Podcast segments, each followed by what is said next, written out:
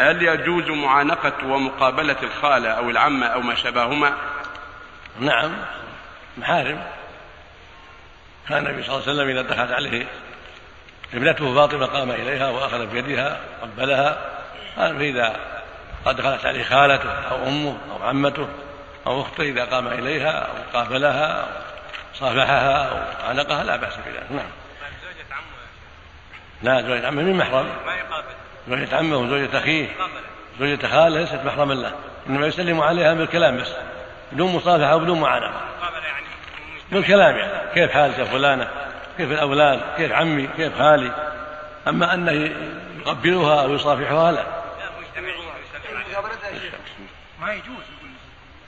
المقابلة تختلف، المقابلة بالكلام لا بأس مع كونها محتجبة مستترة، أما مقابلتها بالمصافحة أو بالمعانقة والتقبيل لا.